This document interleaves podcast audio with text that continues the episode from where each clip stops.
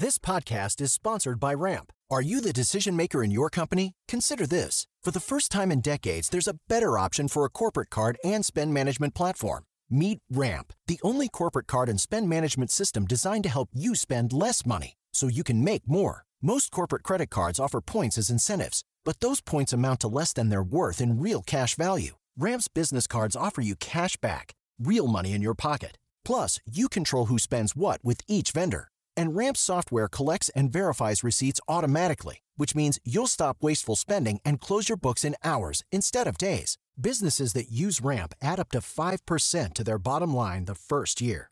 If you're a decision maker, adding Ramp could be one of the best decisions you've ever made. And now get $250 when you join Ramp for free. Just go to ramp.com slash easy. Ramp.com slash easy. R-A-M-P dot com slash easy. Cards issued by Sutton Bank and Celtic Bank members FDIC terms and conditions apply.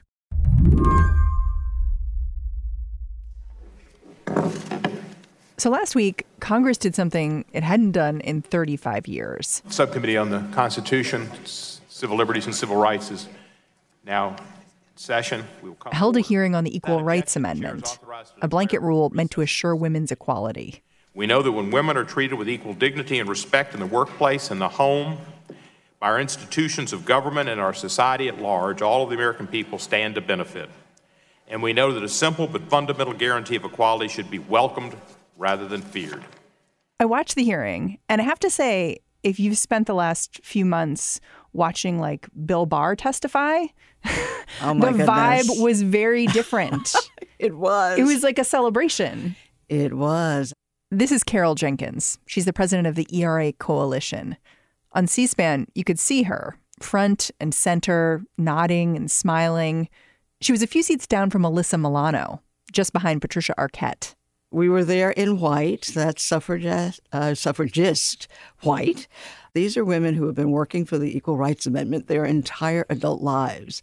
And to actually finally get someone to say in Congress, yes, you're important enough for us to discuss your equality, and this amendment was just fantastic. A few years ago, a great woman, a great person, Justice Ruth Bader Ginsburg, was asked in an interview what amendment she would most like to see added to the United States Constitution. She answered it would be the Equal Rights Amendment. Chair of the subcommittee, Steve Cohen, he stretched his arms out and said, I understand that Ruth Bader Ginsburg, Justice Ginsburg, may be watching us. And just to channel our president, Justice Ginsburg, if you're listening, get us the ERA. Well, of course, everybody uh, in the gallery started applauding, and we were like, how better could you start a hearing in the Judiciary Committee? I heard that you guys did a shadow hearing. We did last June Why? because we couldn't get Congress to take us seriously. They simply would not do it.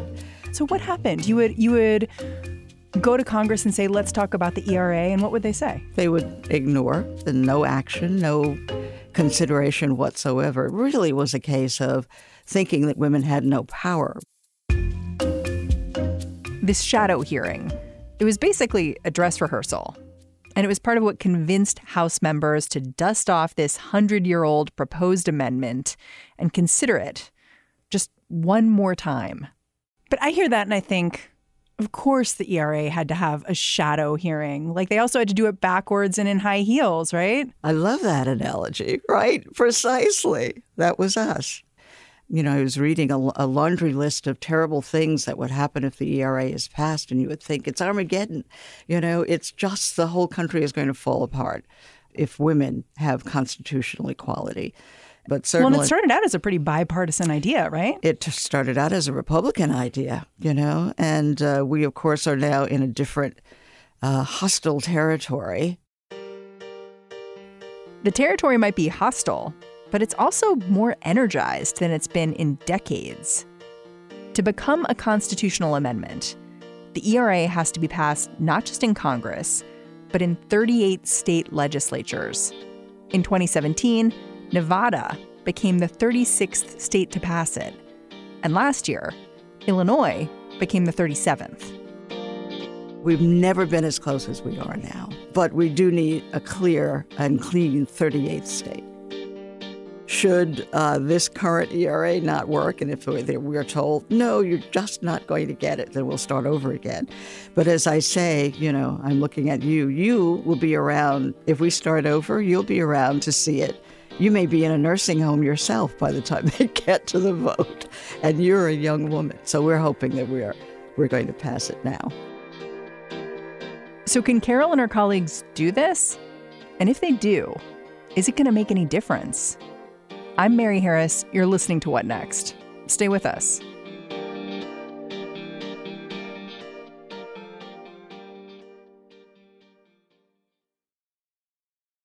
This episode is brought to you by Discover. When it comes to your finances, Discover wants you to know they are the credit card that is always there for you. With 24 7 US based live customer service, everyone has the option to talk to a real person anytime, day or night. Yep, that means no more waiting for quote normal business hours just to get a hold of someone. We are talking real service from real people whenever you need it. Get the customer service you deserve with Discover. Limitations apply. See terms at discover.com/slash credit card. On paper, the ERA is a really simple amendment. Three clauses, straightforward language, prohibiting discrimination on the basis of sex. The ERA wouldn't be a magic trick, though women's salaries wouldn't immediately match those of their male counterparts. They wouldn't shoot up to the C suite overnight. But the ERA promised women recourse to challenge unfair treatment. That message was especially galvanizing for career women like Carol Jenkins. She was working in TV news in the 1970s when the ERA took the national stage. Can you take me back there? I mean, you were in the workplace, sort of watching this play out. And I wonder how different it was for you personally as a woman then and you know whether you saw the ERA moving forward and thought oh you know this is this is going to work out. This is we're going to work this out. Well of course I started in the news business in 1970 and from there until still women uh, were not paid uh, the same thing that men were. So you would have a, an, an, anchor team sitting at the desk. You know, one would be making two million, the other could be making two hundred thousand. You know, that much of a difference uh, in terms of the stories we could cover. You know, fighting with the with the guys who had been in entrenched in their position. So if you have a guy who's been leading politics for 20 years, you don't just suddenly say, oh, well, you know, Carol, you're a great reporter. Why don't you do X, Y, and Z? It's like, let's see what he doesn't want to do, and then you can do that. When I went in, we, I could cover the flower show and some incidental thing. It took a long time to get to the point where I actually got sent to a presidential convention. Well, take me further back yeah. because you were a reporter. I was a reporter. In the 70s, the first time around. What happened in the 70s when this was first the topic of conversation and many states ratified it? Yeah. But 35. then it sort of had a full stop. So what right. happened there? Uh, Phyllis Schlafly happened there. For people who don't know who she is.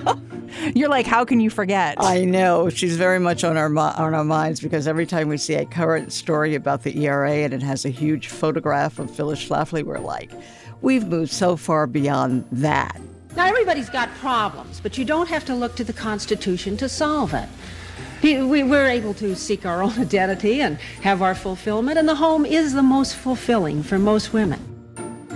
You know, she was given the power of having stopped the ERA movement in its tracks based on a list of things that would happen to women. They, they would be drafted. They would have to serve in the military. They would lose their alimony. Their, you know, a whole. They wouldn't be protected. They wouldn't be protected.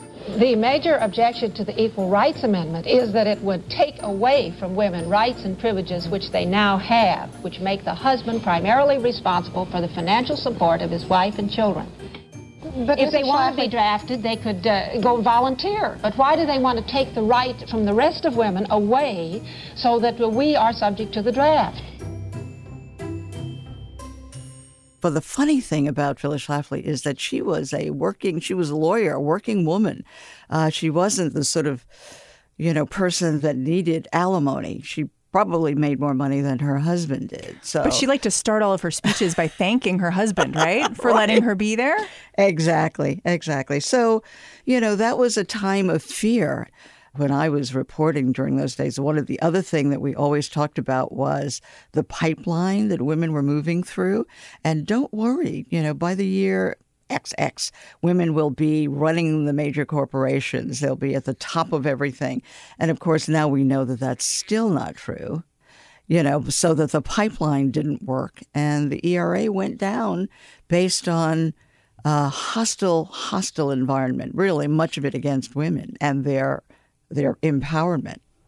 You were friends with Gloria Steinem, and of Yes. course, she was very involved with Yes. the push for the ERA. Yes. Has she ever described to you what it was like, the excitement of that push and getting all these states to ratify it, and then the letdown of like, we hit a wall? It was devastating. It was devastating. You know, um, I've talked with many of the women who were engaged who who uh, went to the states to help them ratify and to get them, you know, to push them, and it was just um, there was a solid wall. Uh, they could not get beyond it. Of course, first the the House. It is sad. It's sad and it's wasteful and it's it it should make this country very very angry because um, over 60 percent, or in many states over 70 percent of women and men support it. And it's No, when the ERA was first proposed, there was this time deadline put on it. How many years was it originally? Seven, seven years originally, and then we got a three-year extension, and so we had ten years, uh, but we still didn't make it, and that was because the activity just petered off. The the barrier that we want, are trying to remove is that deadline that has long expired. So, why do you think you can? Because the deadline is only in the preamble, it is not on the amendment that everyone has voted on. This is why Congress held that hearing last week to try to figure out a way around this deadline. But even though the legal pathway to ratifying this amendment is still a little murky, activists have started trying to move the ball forward anyway. Carol says the Me Too movement, the Women's March, the Kavanaugh hearings, this cultural moment has mobilized ERA activists in a way she just hasn't seen since the 70s. Four years ago, when I started doing uh, this work, joining the board of the ERA Coalition, we were saying, oh, the three state strategy, that'll never happen. and, and sure enough, then came Nevada, Illinois, and now we just need this uh, 38th state, one more state. We're down to the one state strategy. Yeah, just in the last, what, two or three years, you've had the ERA pass in Nevada, then pass in Illinois. You're looking for one more state. Tell me what happened this year in Virginia. So in Virginia, we had a huge um, uh, degree of activity, which has not been the case. I mean, they were uh, VA ratify uh, ERA, uh, the the key organizing advocate group on the ground, was very well coordinated. And of course, Virginia had begun to become bluer and bluer. Bluer and bluer. So you had your eye on them. So we, we, we did have our eye on them, and they had a tremendous amount of work going on.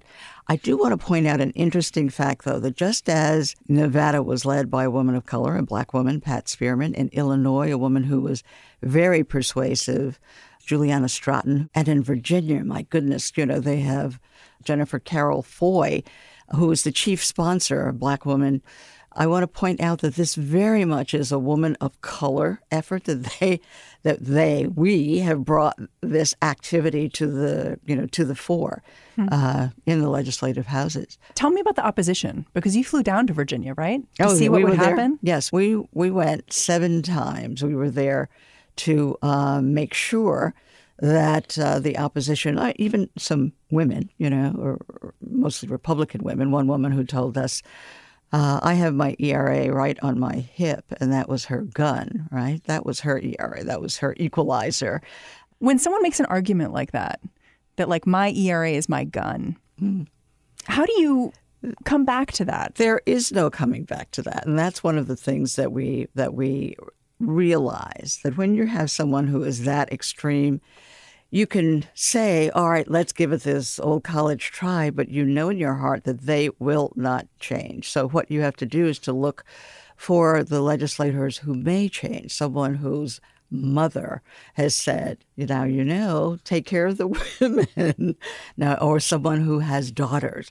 Did you find people like that? We did. We did. There, there were, there were several who did that. In fact, at the very end, when the only option left was to try to put into effect a, a special procedure that would allow uh, the House delegates to force the ERA to the floor. Uh, one Republican came over to the Democratic side and voted with us on the ERA. So you have to look for that malleability. Did he talk to you about why he switched his vote? He was one who had uh, a wife and children in a district that uh, was turning blue. we still think of it in terms of the math and the magic. So the math is against us sometimes just a little bit or sometimes dramatically in some states. But the magic that one person who will walk across the aisle and say, okay, you know, for whatever reason he or she is doing it, uh, I, I'm going to give women their equality in this country because it just doesn't make any sense not to.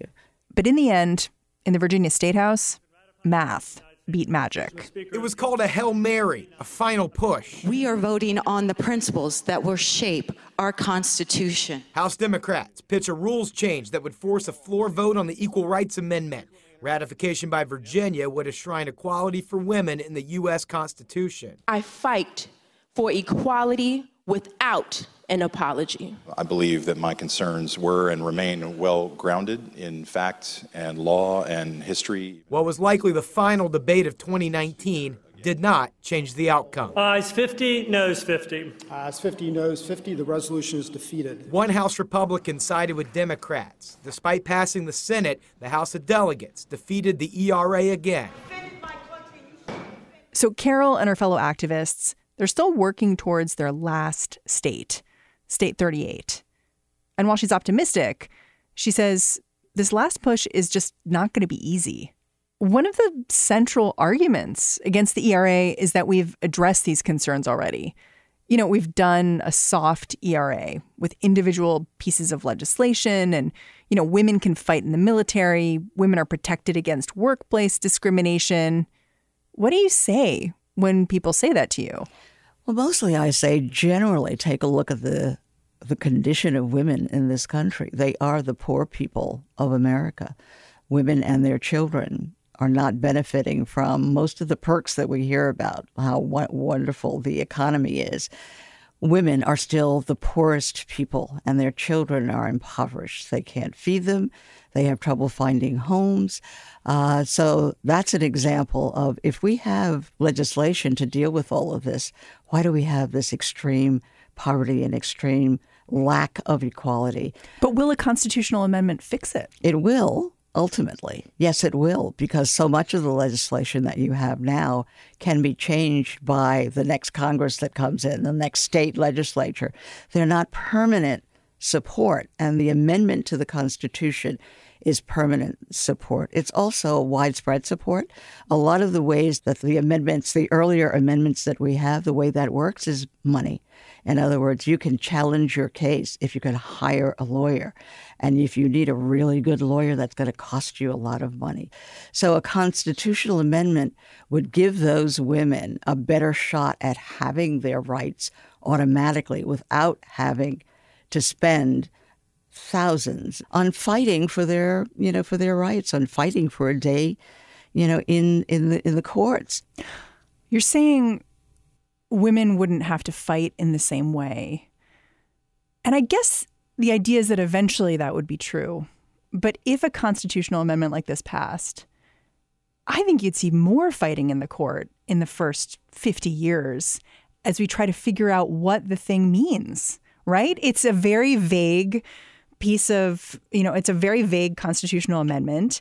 And so my hypothesis is that if if the ERA gets passed, it means all of a sudden we are going to be fighting this out in the judiciary, a judiciary that's become more and more conservative over the last couple of decades. And to me, that does sort of scare me a little bit.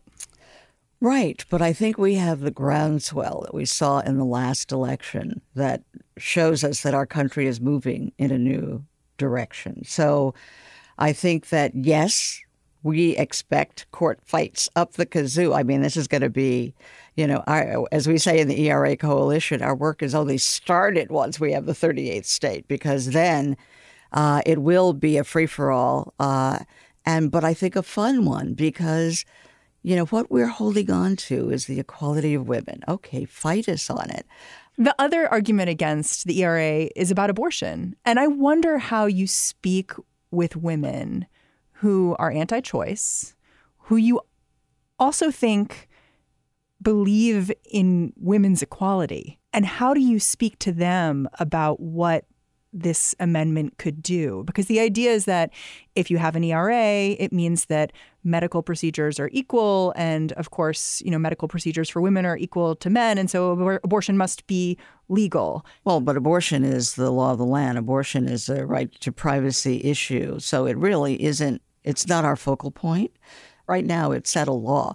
So that the ERA is not particularly about abortion. You know, recently I met uh, Anne uh, Schlafly Cori, uh, Phyllis Schlafly's daughter. A lovely person, you know. Uh, we disagree profoundly on how women's rights can be achieved. She's taken up her mother's charge, yes, right? she has. She has. And, you know, the difference is, I think, is that we have a difference of opinion with them, but they really hate us. so it's it's hard to have a conversation when when you see the kinds of things that you know that they that they say. What was the conversation? Well, we went to a briefing of theirs. Uh, you know, there was a, a point where uh, the ERA coalition did a briefing in the House of uh, Representatives, and the opposition to the ERA did a briefing as well. And you know, their uh, position is that this destroys uh, womanhood. It's the end of uh, the the world for women of America if the ERA gets gets passed. So that you know they bring up, they do bring up abortion. They do bring up equal rights for you know LGBT. Uh, these are all things that they are opposed to. You know, but this is not about abortion. This is about equal rights in pay equity, in recourse for sexual and domestic abuse, for a pregnant woman who's working and is fired or taken off her duties because she's pregnant. There are so many issues that are up front and center for equality uh, that we want people to take note of that. Well, for you, it's not about abortion, but for them, it is, right? right. That's, I know. And there we are. So there's, uh, you know, I don't hold out any hopes of convincing them, you know, our attitude about people who are so so uh, set in their views. And you know reasonable people have to say people are entitled to you know to their views. We just hope that there are enough people who understand the focal point of the equal rights amendment that is not engaged on the abortion issue. And we have a lot of uh, republicans who are for life hmm. and are for the equal rights amendment. Could you ever imagine getting in a room and hashing it out with someone like Phyllis Schlafly's daughter and just saying, like, listen, what can we agree to here? Well, I think that we agree that we're going to disagree. I think that's just where we are. Carol, thank you so much for taking the time. Oh, thank you so much. Love love talking with you. Carol Jenkins is the co-president and CEO of the ERA Coalition and the Fund for Women's Equality.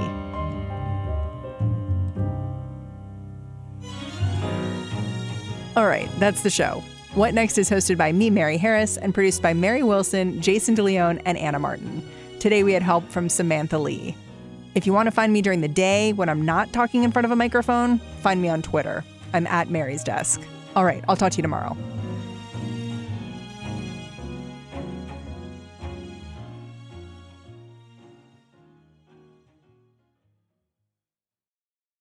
Is Ryan here, and I have a question for you. What do you do when you win? Like, are you a fist pumper?